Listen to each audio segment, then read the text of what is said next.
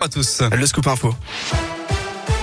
À la une de l'actualité, c'est officiel, les autotests ne seront plus valables pour obtenir le pass sanitaire dès le 15 octobre. Une annonce faite par le ministère des Solidarités et de la Santé hier soir dans un communiqué. Ce dispositif avait en effet été déployé temporairement au cours de l'été.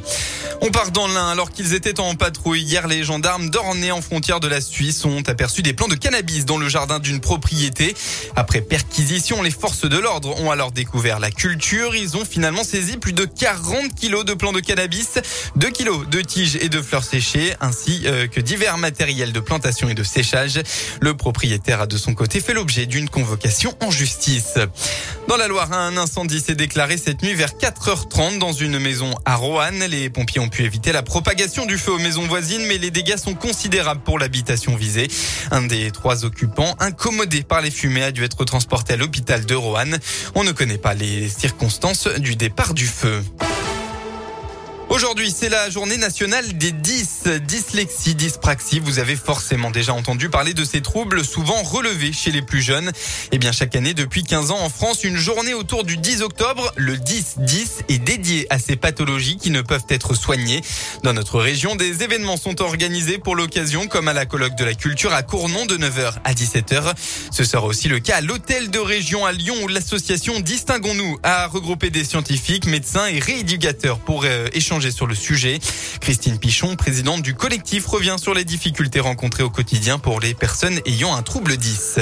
C'est pas négligeable. Alors c'est vrai qu'on a tendance à croire que les troubles 10 euh, ne se jouent qu'à l'école et lorsqu'on a fini sa journée à l'école, les troubles 10 disparaissent, mais pas du tout. Ça va être aussi dans la vie quotidienne pour lire un livre, euh, lire une recette, lire un mode d'emploi. Ça va être aussi euh, pour se déplacer ceux qui ont une dyspraxie notamment ont énormément de mal à se repérer. Et dans l'espace euh, et dans le temps, tout ce qui est aussi lecture de plans, très compliqué. Et la dysphasie, vous pouvez très bien parler comme tout le monde, mais avoir du mal à comprendre. Donc c'est compliqué aussi dans la vie de tous les jours. L'événement organisé par Distinguons-nous se tient de 9h à 17h à l'hôtel de région à Lyon. C'est gratuit, le pass sanitaire et le masque sont obligatoires.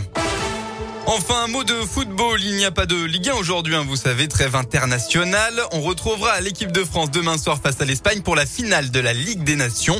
Mais il y a quand même, il y a quand même un match qui se joue aujourd'hui. Direction la Vendée avec tout à l'heure une rencontre entre des chauves et des chevelus. C'est le petit club local de Chavagne, la Rabatelière, qui a eu l'idée. Pour les connaisseurs, on retrouvera du côté des chauves l'ancien footballeur troyen Benjamin Nivet. Un match pour la bonne cause tout de même puisque sera remis un chèque de 1000 euros à l'association Fake Hair Don't Care qui récupère des cheveux pour créer des perruques naturelles destinées aux malades du cancer. Drôle de